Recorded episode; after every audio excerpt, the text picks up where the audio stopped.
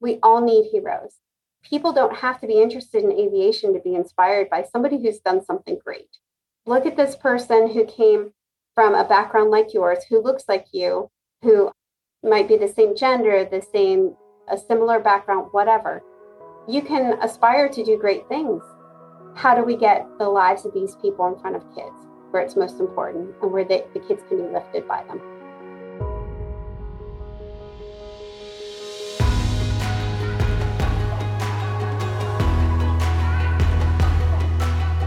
Hi, and welcome to the When Women Fly podcast, where we speak with women who dare to pursue their dreams and fly, literally and metaphorically. If you are only just discovering the When Women Fly podcast, welcome. We explore the intersection of flying and culture and community with women who share a passion for flight.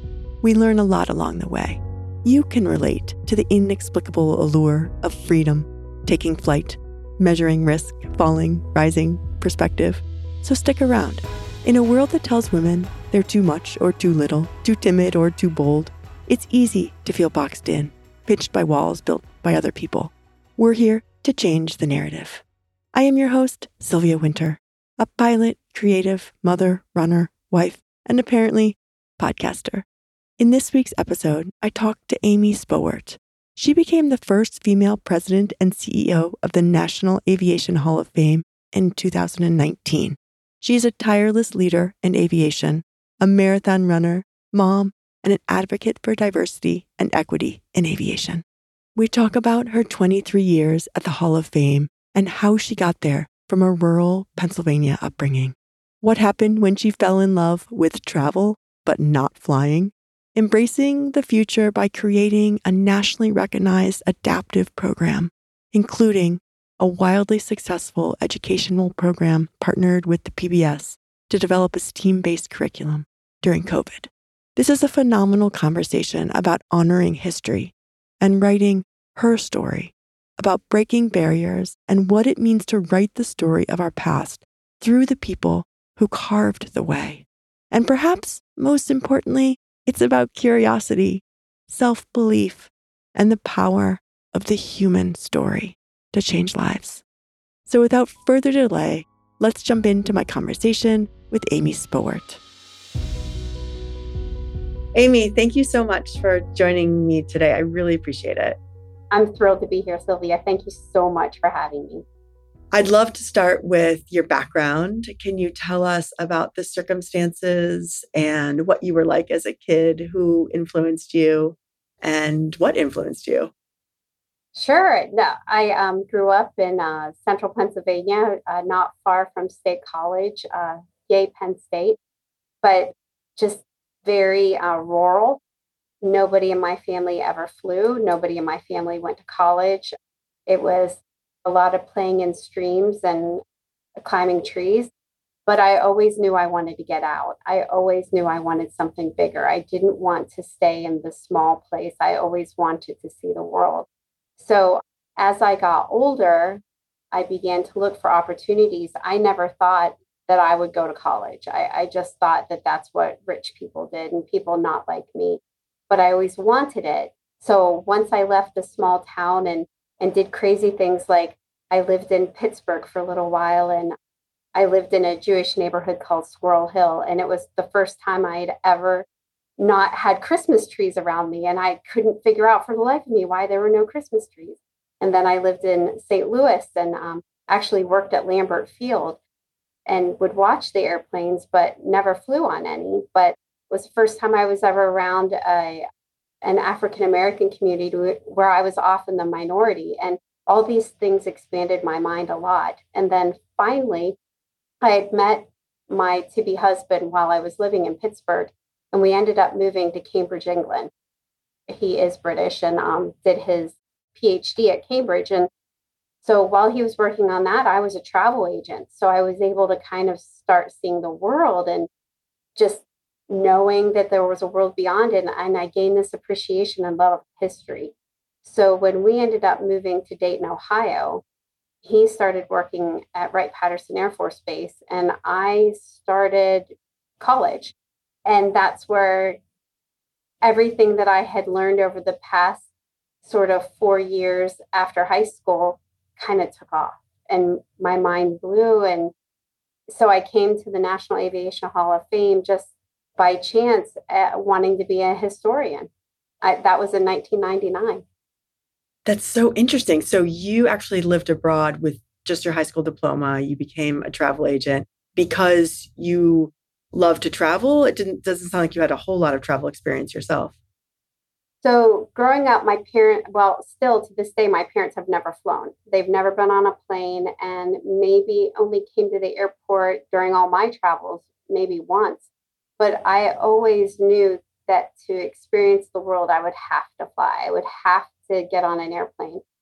When I was about 20 or 21, I took a flight from, I want to say, it was actually Dayton, Ohio to St. Louis was my very first flight it wasn't that I was hooked on flying, it's that I was hooked on traveling. But after that, and then going to England and, and thinking, okay, I did a short flight, now I've done a long flight. Now I want surely this is the world and what's the best way to see the world? And that would that was to be a travel agent. So being a travel agent in England, it was great because I gained this geography knowledge that was just unparalleled. I got to experience all different kinds of people, but I didn't get paid a lot, but for I think 80 pounds, I went to Paris for a weekend. And for 80 pounds uh, during a fam trip, I spent 10 days uh, touring the southern coast of India.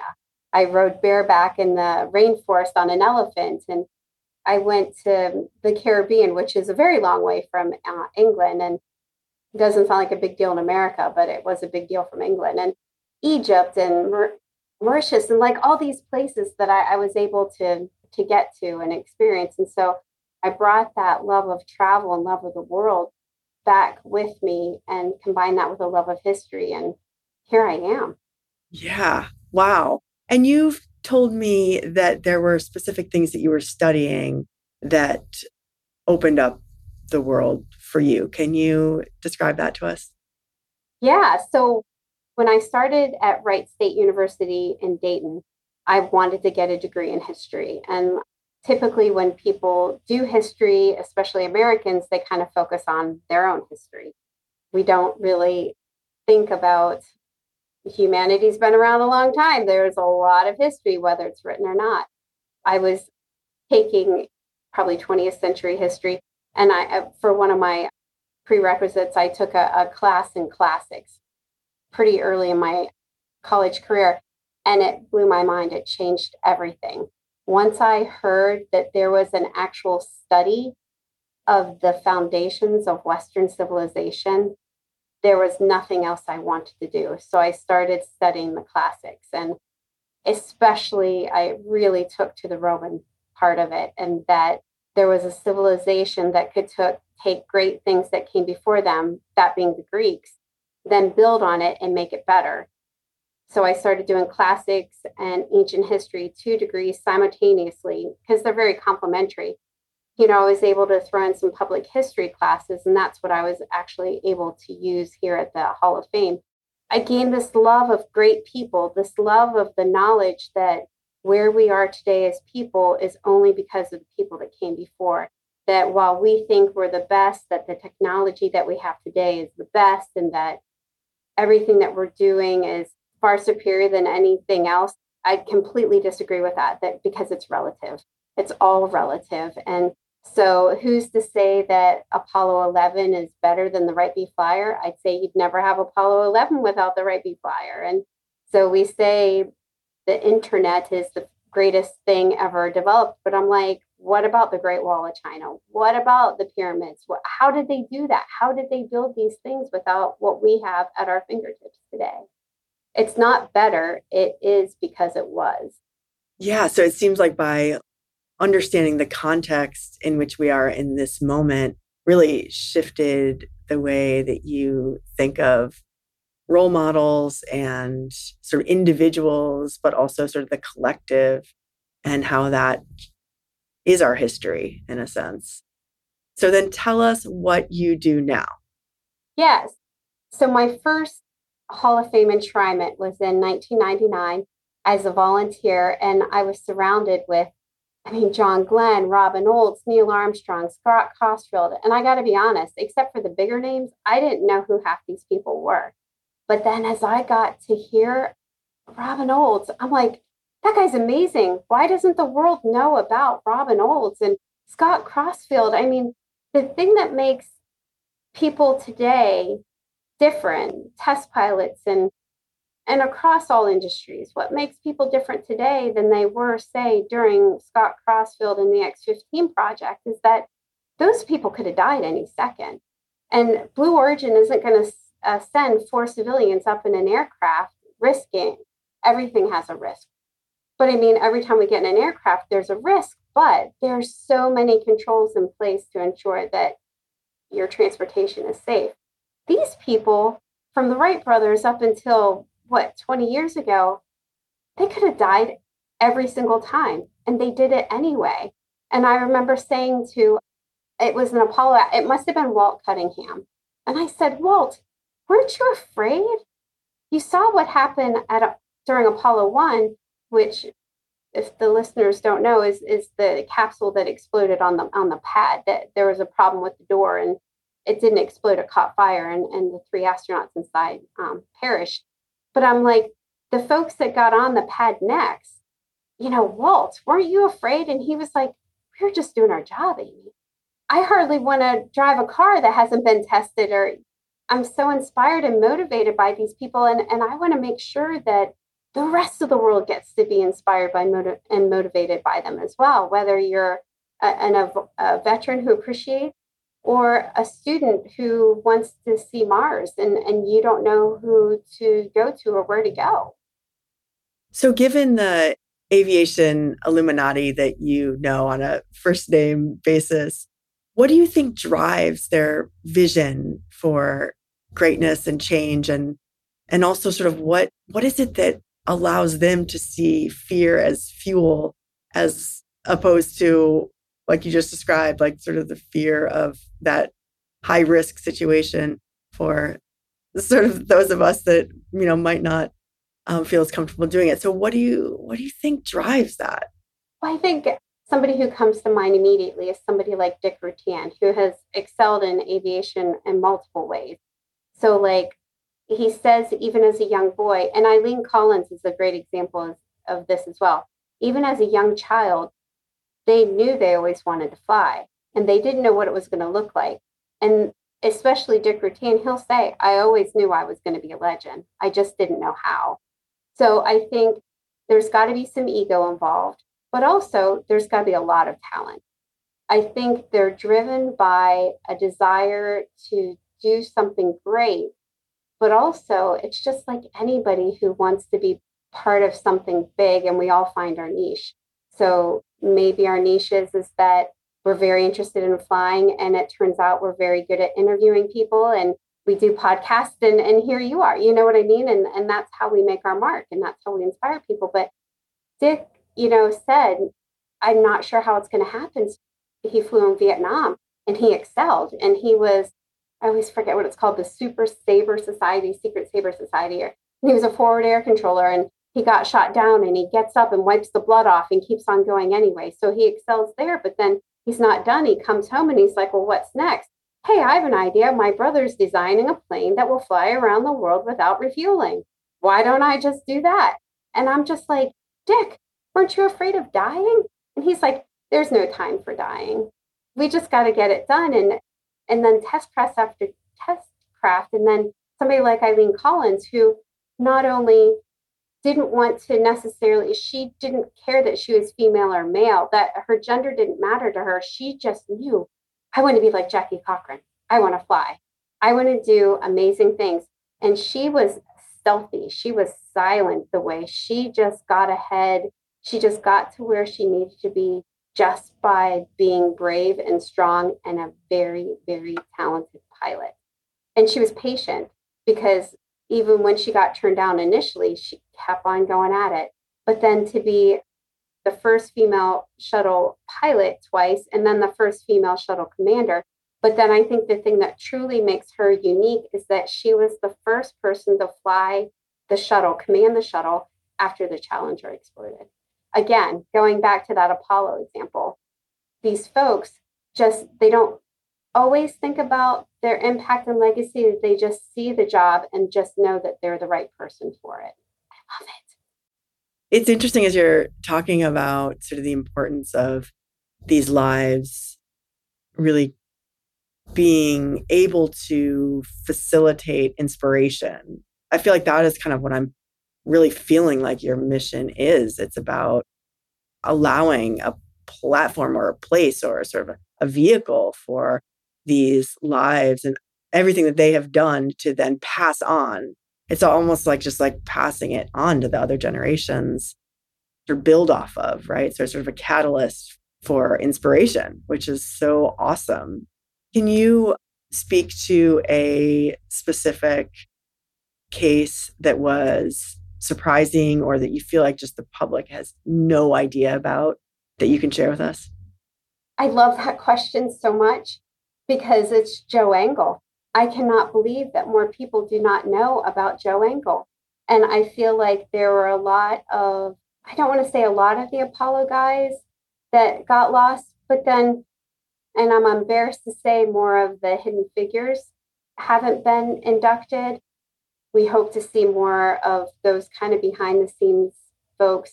They haven't even been nominated, to be honest. So we're hoping that we'll have members nominate these folks so we can uh, vote on them. But uh, Joe Engle is, has just been lost, and I feel like he will be lost, and, and Robin Olds will be lost. But I also think there are a lot of females out there, a lot of females that need recognition. And somebody like Jackie Cochran, who is inducted, it's a shame that more people don't know who she is because, I mean, for the WASP alone, she's remarkable. One of my favorite things to say to people is that, you know, Jackie Cochran made several, as in way more than 20. She earned a lot of aviation records through the NAA and the FAI in her career. She actually has 14 records that are still have never that still has not been beat. That's amazing.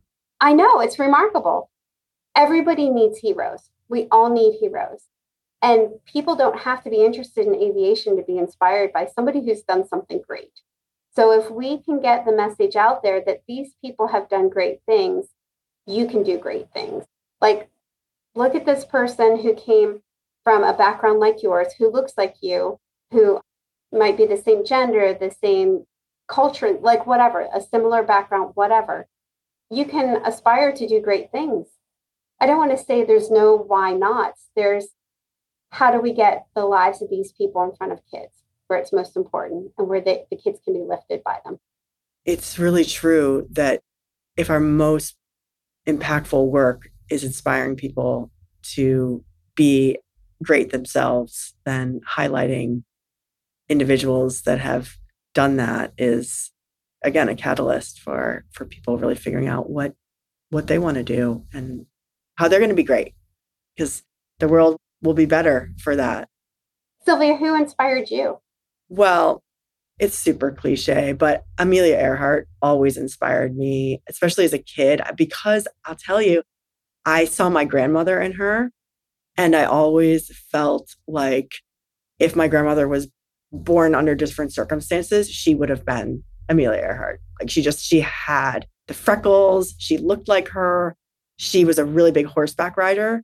And that was how I always felt like she channeled her love of quote unquote flying was on horseback but i felt like she has the same spirit. So I, I, always kind of have a soft place in my heart because of that you know supposed association. They're you know about the same era and you know my grandmother was a bit younger so i imagine that she knew about amelia earhart and was inspired by her. Like i have no idea if that's true but you know as a she you know say she was 10, 11, 12, 13 and picked up the newspaper and like, and just heard and saw Amelia Earhart. So she definitely had that spirit.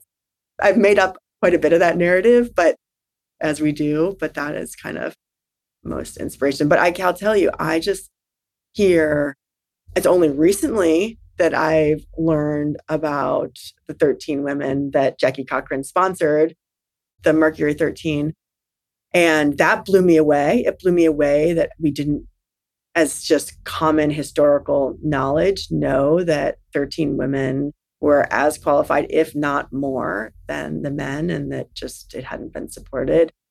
And there's the complexity of Jackie Cochran behind that, just is a whole sort of story onto itself. There's a lot of history, and you know, we know so much of so much of it, and there's just so much that we don't know. And I think you're you're doing right is is the place where we can start to talk about that and start to talk about the, the things that we haven't been talking about and sort of the her story aspect of of history which is going to continue to inspire more people because it is more diverse. Thank god wally funk went up into space and and got that story out right?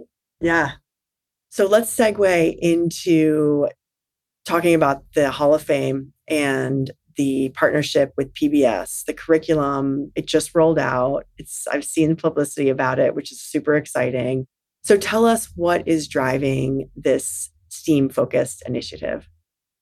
I'm so proud of this program. So during COVID, when lockdown happened, I remember sitting at my desk in March 2020, like everybody else, thinking, oh my gosh, we just closed. And it's not like we were in a different position because it's not like we were necessarily going to lose money because we don't charge admission anyway.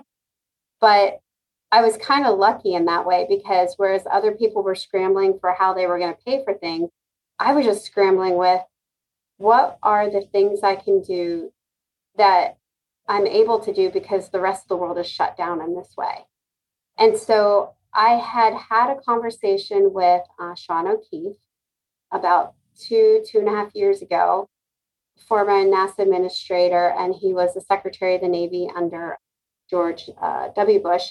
And he is a professor at Syracuse. And I was just really honored to have an hour and a half of his time and just pick his brain really about what was needed in, in aviation education. And he said to me, Amy, if there's one thing I could tell you, we need to get the kids younger. Everyone's focused on high school some are focused even on middle school. He's like, kids are already done. Kids are already done by that point. So I kept that kind of in my back pocket. It was a very impactful talk for me. One, because of his stature and his generosity of time, but also just the reality of what he, he was saying. And I would kind of poke around every now and again to try to see if anybody was doing elementary age and curriculum in, in aviation. And there were a lot of STEAM opportunities, but I couldn't find anything that was aviation focused. During COVID, I started doing uh, webinars with uh, Greg Principato from the National Aeronautic Association. And one of our most successful was an education education curriculum where we had Dr. John Langford tell us about the importance of early childhood education. And the problem with STEAM education for aviation kids is that there's always this assumption that if we um, have STEAM education, that kids will magically get to aviation, that we need to have education that aviation has come first. So, therefore, that's a very long way of saying that our COVID response was reaching out to uh, the local PBS affiliate and say, hey, we have this idea. You have this idea. Let's combine our ideas. And that's what we did. So, what we created is an aviation and aerospace led STEAM based multidisciplinary curriculum. Phase one is done, it's for grades one through three. Phase two, we're going to do grades four through six, and it will focus on sustainability in aviation. And then we're going to add phase three, which will be pre K and kindergarten.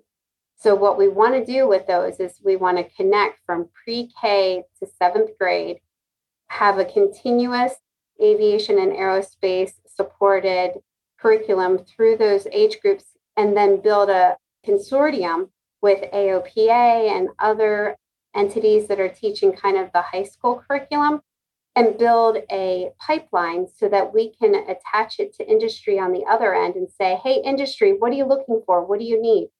We need pilots, we need mechanics, we need this, we need that. We can tweak the curriculum as kids are coming up and make sure we're exposing them to these ideas of hey, you know what happens in a tower because industry might say we need ATC.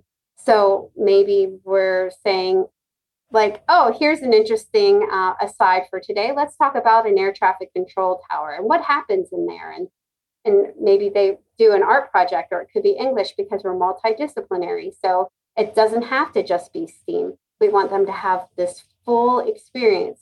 But I think the thing that I'm most excited about this curriculum is that the curriculum itself is great, but we also want to support the teachers, the school counselors, the school administrators by offering ongoing professional development in support of that quarterly professional development so that they uh, feel good about what they're teaching. We also want to offer a 1 800 number to teachers so that in real time they can ask concept questions. I don't understand lift. I don't understand thrust. I don't even understand what this something that seems so front of mind for us doesn't make any sense to them.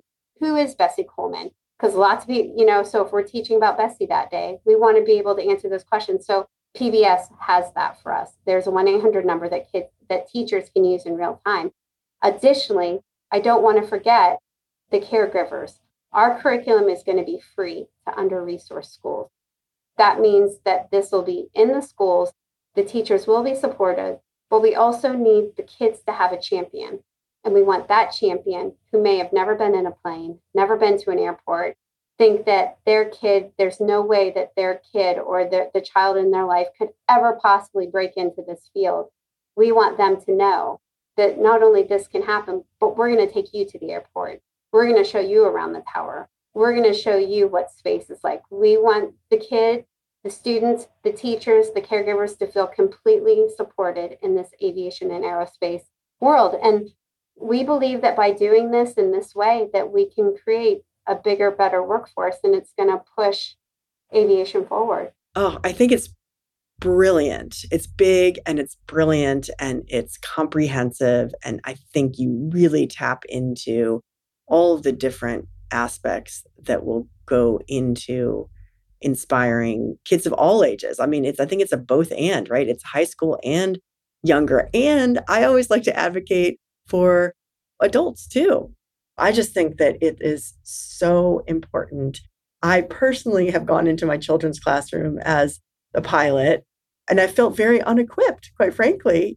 And I would love my kids' teachers have been so excited to have me come in and talk about the, these fundamentals, but there's been no follow up after that. And having a curriculum like this, accessible, supported, and you know, just this version already, and I'm sure there will be iterations of it, but what a powerful program. I think I'm really, really excited for this project. It's actually the main reason that I heard about you. And when I heard about that and you being spearhead, you spearheading this project, I was like, we have, we definitely have to talk. And so glad that you're doing this.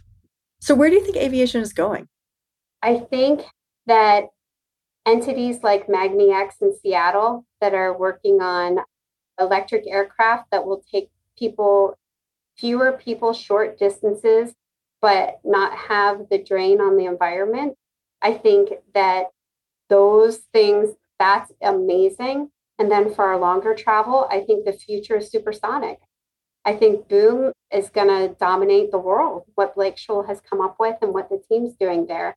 I think in terms of of people, I think it's thrilling to know what we can do commercially with space travel. I mean, who would have ever thought?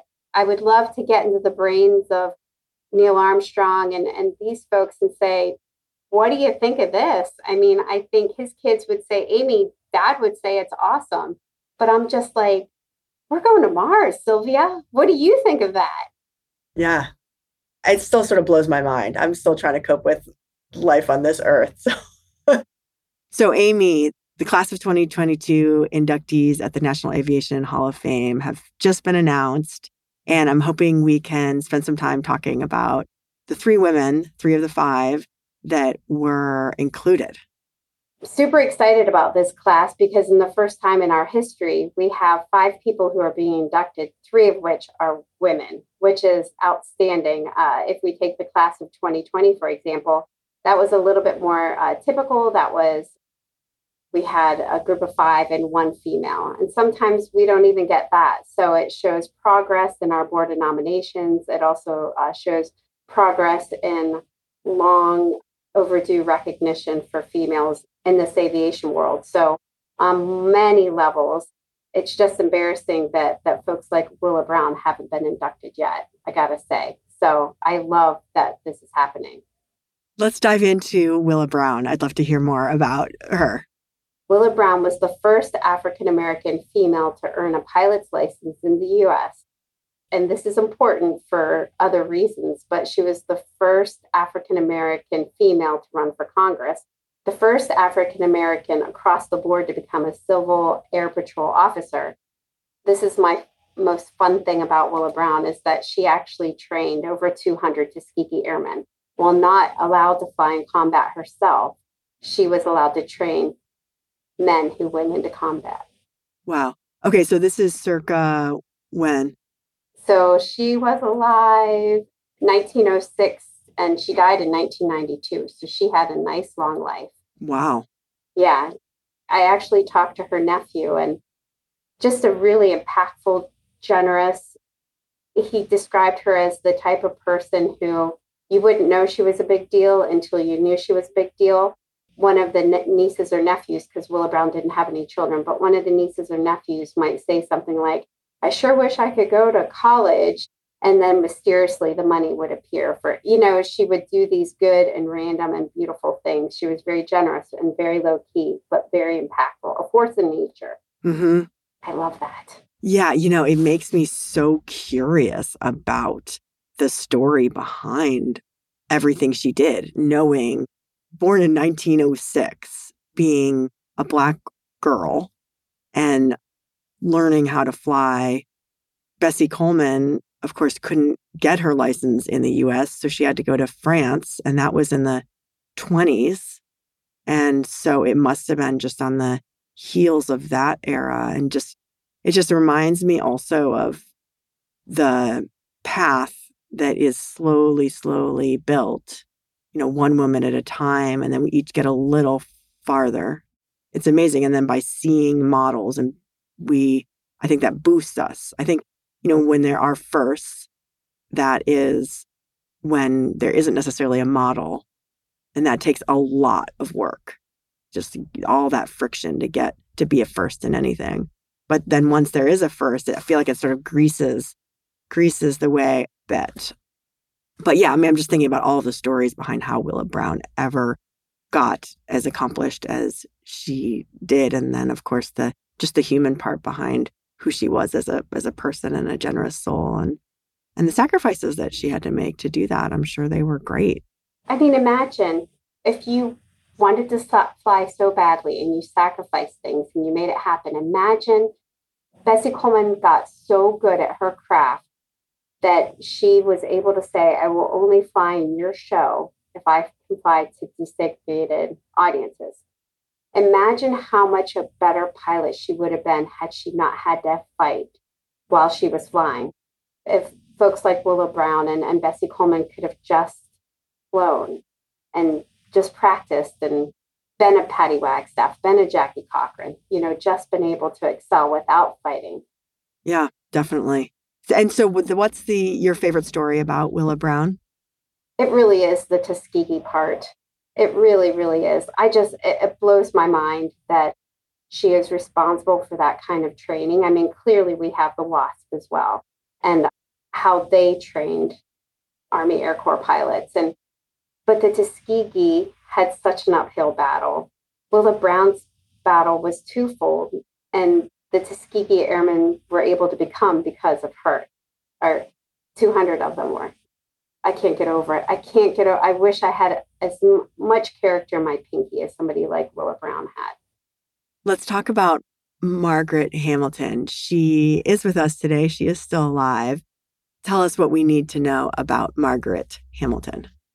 What Margaret Hamilton did for aviation is so beyond my comprehension it's hard to talk about. She was the person who coined the term software engineer. She was with NASA and MIT, and she actually came up with computer programming that they were able to use as part of the Apollo mission and other missions. The way it's loosely described, in the best of my not scientific ability, is the, the go no go decision, the priority decisions. She actually slowed them so that the astronauts would have a moment to consider whether or not a trigger was real or not. So all that was happening by computer, but there was still, unlike today, there was still a lot of human interaction. You got, you press a button, you got a response, you had to react to the response. I don't even want to misspeak here, but she helped make those uh, critical decisions and write that code. So there's a famous picture of Margaret Hamilton that anybody can Google at this any time. The code that she wrote for the Apollo program is taller than me, and I'm 5'2.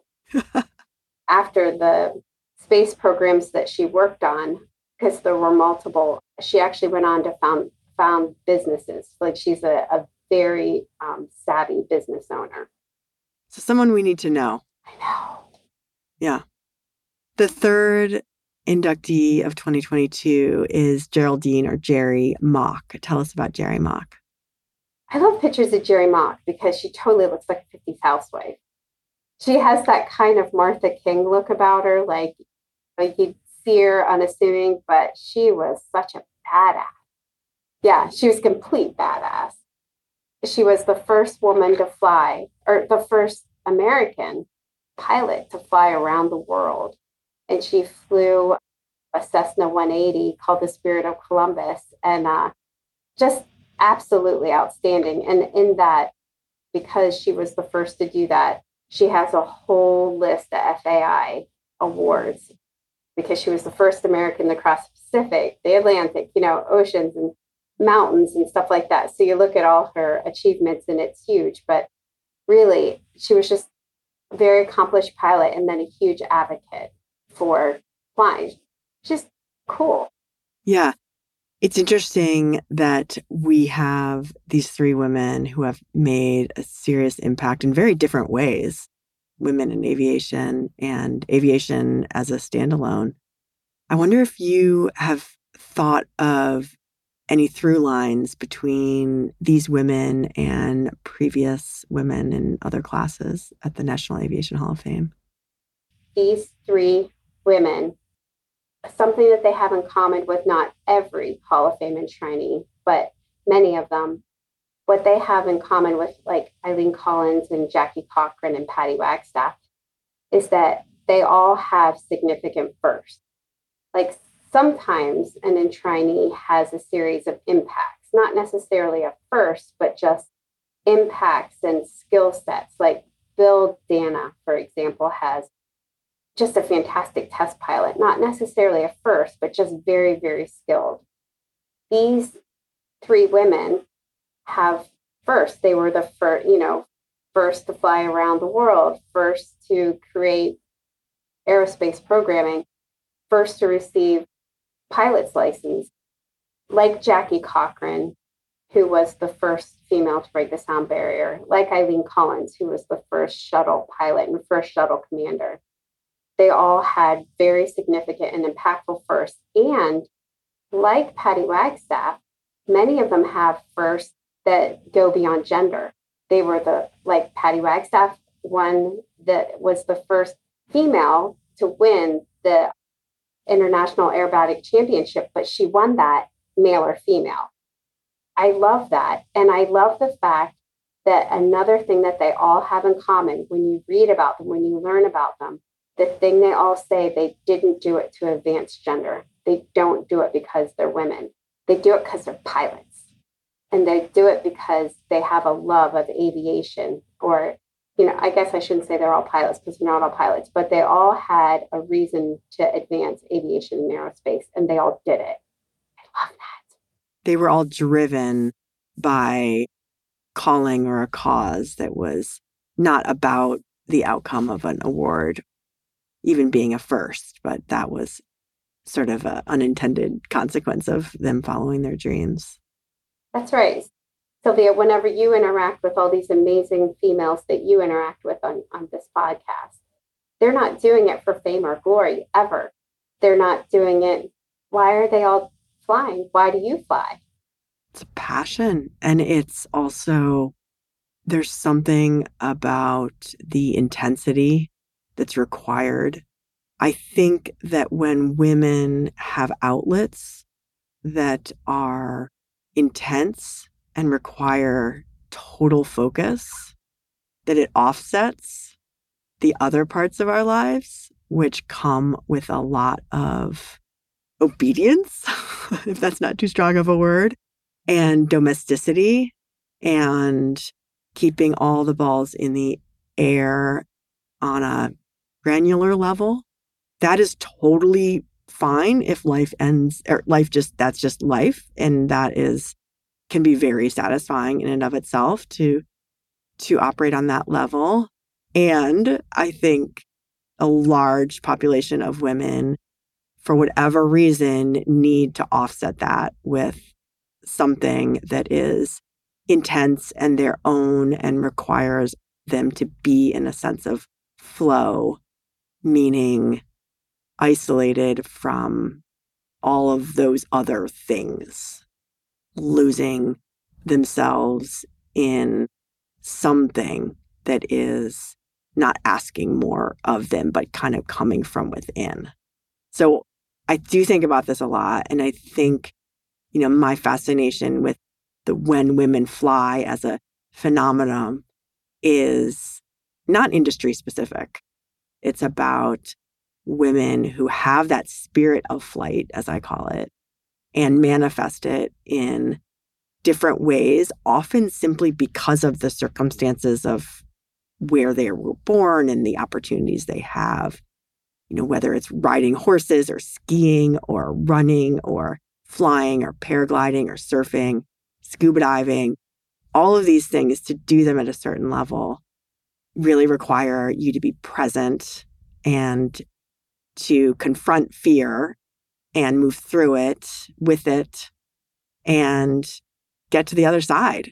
And often that gives the energy that is then needed to channel into the other parts of life, which are awesome, but are a little bit more or a lot more demanding and a lot more interdependent with other people and beings and nests and homes and, you know, all the other practicalities. So, what I see in women like these three, like Willa and Margaret and Jerrie and the other women that have made it into the Hall of Fame, is their accomplishments, absolutely, and the stories that we know. But I also just get really curious about all the things that we don't know. And I get curious about their support systems because, of course, they couldn't have done any of this alone. None of us can really do very much alone. So, what did that look like? What did the sacrifices look like? What did the setbacks look like? You know, how did they pick up from those? And were there some that they didn't pick up from? And, you know, sometimes I think women also have unresolved trauma that they channel into things of intensity. And I'm sure that Willa Brown, anyone with dark skin who's growing up in the United States at that time, you know, has all sorts of capital T trauma. I just wonder more. I wonder more and I want to know more. And I, I find that this podcast platform can help to provide a platform for other people to get curious and someone to like hear these names and want to dig deeper, then I think that's really amazing. I think that's brilliant. I think that's so good. Now I'm like, when we start our domestic life, do we lose ourselves, right? And then we crave something to hyper focus on, like running or flying, whatever it is. But uh, as I look through the names of the female enshrinees, the Hall of Fame, Willa Brown was married three times. I don't know Margaret Hamilton's. I don't know if she was married. I think Jerrie Mock was married, but I won't mention other. But like others that are still married have husbands or spouses or partners that stay at home, and that or they're completely divorced and on their own. Like it's crazy. I almost want to do a study now to see what their background is. Yeah, and I think it also like normalizes that it's hard. How has your job, which has increased in intensity over the years that you've been in your role, how has that affected you? I miss running. I miss marathon training. It's impossible to do this job and um, continue to run marathons and continue doing ultras. But much like probably a pilot who, whenever you get into the flight deck and you are getting ready to taxi the runway, you have to shut down everything else and you're only focusing on the flying. Even whenever you're up above the world and looking down, you don't necessarily have to think about feeding the dog or mowing the lawn or making dinner. You're flying, you're enjoying the beautiful creation around you. And I think that this role, I love it. I love being a person who gets to touch history. I'm not a part of the history, I just get to witness history very close up. I love that, but it's a lot of work. I struggle balance work life balance constantly. I just was abroad for a week and the only problem with going to an amazing country and spending a lot of money to travel abroad for a week is that I only had a week. Why not 2 weeks? Cuz I can't leave that long, right? I can't. I think that sometimes the Europeans have it right that they have longer vacation time. And then they also have time for family time, whether that's paternity, family leave, um, so that you can either really focus on your family with that kind of leave or focus on vacation with that kind of leave. And then you can truly be present in your job because you feel as though the other parts are in balance. I am completely out of balance. And I think a lot of women in roles like mine feel that way. And it's hard to regroup without taking a real break. Yeah, I think it really is. And it's hard to know how to interject that in our present system in the United States because we're so measured by the outcome and production. And so we think that when we stop working, things are going to fall apart and we're not going to produce as much. Amy, thank you. Is there anything else that we need to know about 2022 or these inductees or anything else you'd like to share? I would just like to encourage the women listening to this and the men listening to this to please nominate. Please, please, please, if you know a special pilot, aviator, artist, anybody who's impacted aviation with their life, please nominate them for induction because we're never going to have the full world of aviation unless people tell us about those people so that we can get them elevated and immortalized here in the Hall of Fame. So we want that. So please, please, please. And how do we nominate? If you go to www.nationalaviation.org and click on the nominate button, there'll be instructions there. It's actually very, very simple. Great.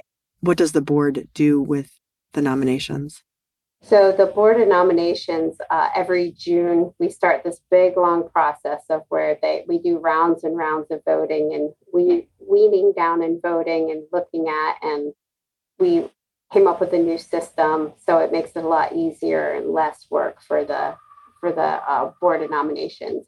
I'm also looking for board of nominations voters. So I'm always interested to hear about people with interesting backgrounds who, who may want to vote on the board of nominations as well. Yeah. And then it just it repeats every year. Yep. Right on. Well, Amy, thanks for your dedication to the aviation energy and spirit and just also widening the definition of what aviation means in this country. I think that it actually can be a bigger catch basin than people often think. I think there are a lot of different ways that people can be integrated into aviation. And it's a pretty exciting field, especially the supersonic. That's right. Boom. I love it. All right, Amy, thank you so much, as always. To be continued. Well, thank you for having me.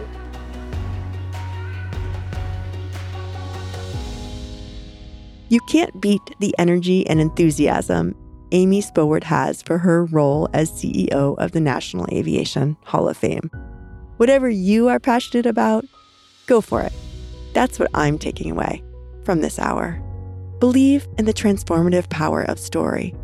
When you share this episode, you will have amplified a story that just might spark a pivotal moment for someone. If this resonates with you, leave us a review. I know you've heard this countless times, but it really helps us distribute to a wider audience. Okay, the location of this recording is on the traditional and ancestral land of the Abenaki people of the Dawn. If for any reason you want to reach me, you email at hello at whenwomenfly.com. Okay, that's a wrap. I send you love and light and strength and flight, however that shows up for you today. The world needs women who fly. Let's keep learning together. Be bold, be brave, and fly. I'll see you next time.